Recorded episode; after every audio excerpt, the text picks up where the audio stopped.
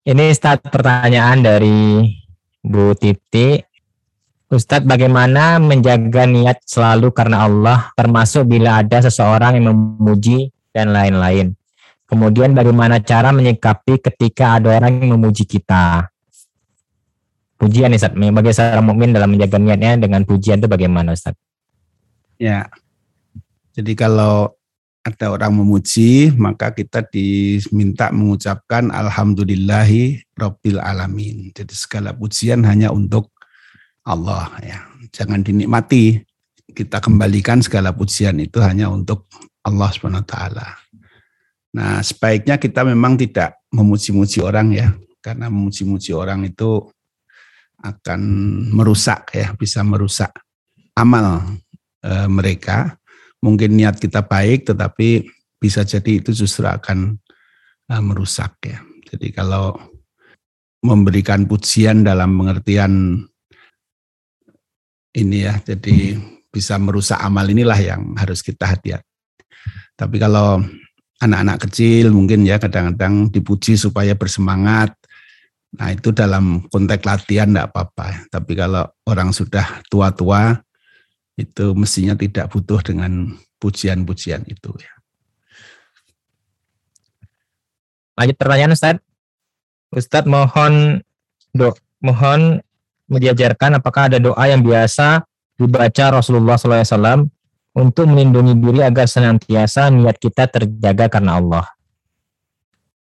Ya muqallibal qulub sabit kolbi ala dinik.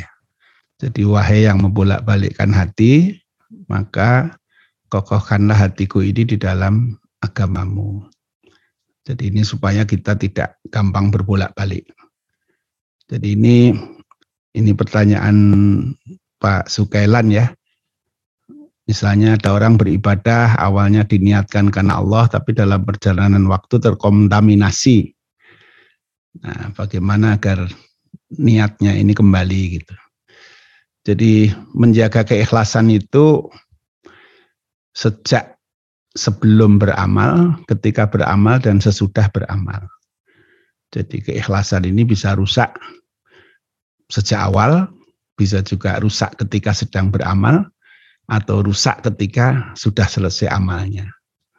Nah karena itu kita harus terus menjaga keikhlasan itu ya. Jadi misalnya kalau rusak sebelum beramal ya memang dari awal amalnya bukan untuk mencari ridha Allah. Jadi untuk tujuan yang lain. Nah, rusak ketika sedang beramal, mungkin ketika awalnya nih karena Allah. Nah, tetapi begitu sedang beramal, mungkin dipuji-puji orang tadi. Nah, tiba-tiba rusak niat ikhlasnya tadi. Atau setelah selesai beramal, jadi orang sudah selesai beramal, tahu-tahu dia kecewa dengan apa yang dia lihat, dia hadapi, nah, terus dia rusak amalnya yang dulunya ikhlas. Nah, ini dicontohkan misalnya latub tidu sotakotikum bil mani wal ada. Jadi membatalkan sedekahnya dengan mengungkit-ungkit dan menyakiti. Ya. Misalnya saya dulu sering contohkan orang membantu anak yatim menyekolahkan, Nah setelah sukses dianggap anak ini tidak tahu terima kasih. Nah, sehingga diungkit-ungkit. Maka sekian lama amalnya yang sudah bagus, nah itu akhirnya rusak oleh perilaku, merusak amalnya, merusak keikhlasannya di di belakang itu.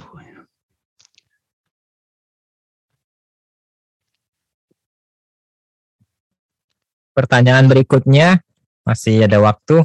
Mohon bagi info bagaimana cara kita atau tanda atau parameter kita mengetahui bahwa amalan yang sudah kita kerjakan ini ternyata sia-sia atau tidak diterima Allah karena niat yang tidak ikhlas. Ada nggak ke, ke kita bisa ngerasain nggak gitu saat Maksudnya habis melakukan sesuatu terus ini kayaknya nggak diterima atau bagaimana atau bagaimana saat kita menyikapinya itu saat? Yang tahu ikhlas itu hanya kita dan Allah. Jadi tidak usah cari tanda-tanda.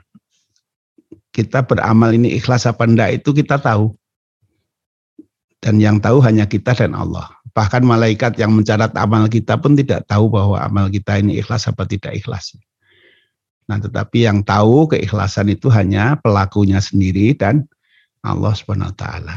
Kalau Allah kan tadi ya ya'lamu ma tukhfis sudur, mengetahui apa yang disembunyikan di dalam hati.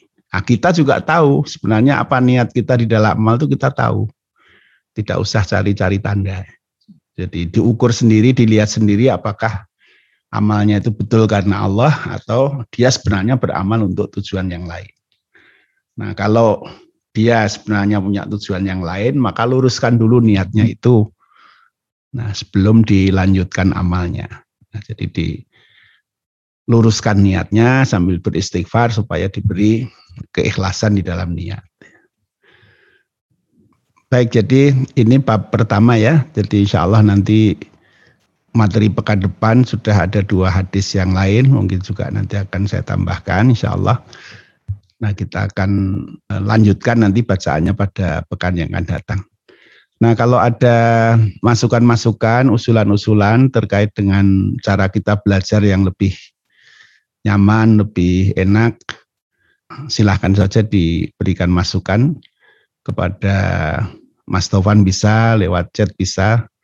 Nah, sehingga nanti akan kita perbaiki supaya ngaji kita ini lebih banyak manfaatnya untuk kita bersama. Demikian mohon maaf atas hal-hal teknis yang mengganggu. Billahi taufik wal hidayah. Assalamualaikum warahmatullahi wabarakatuh.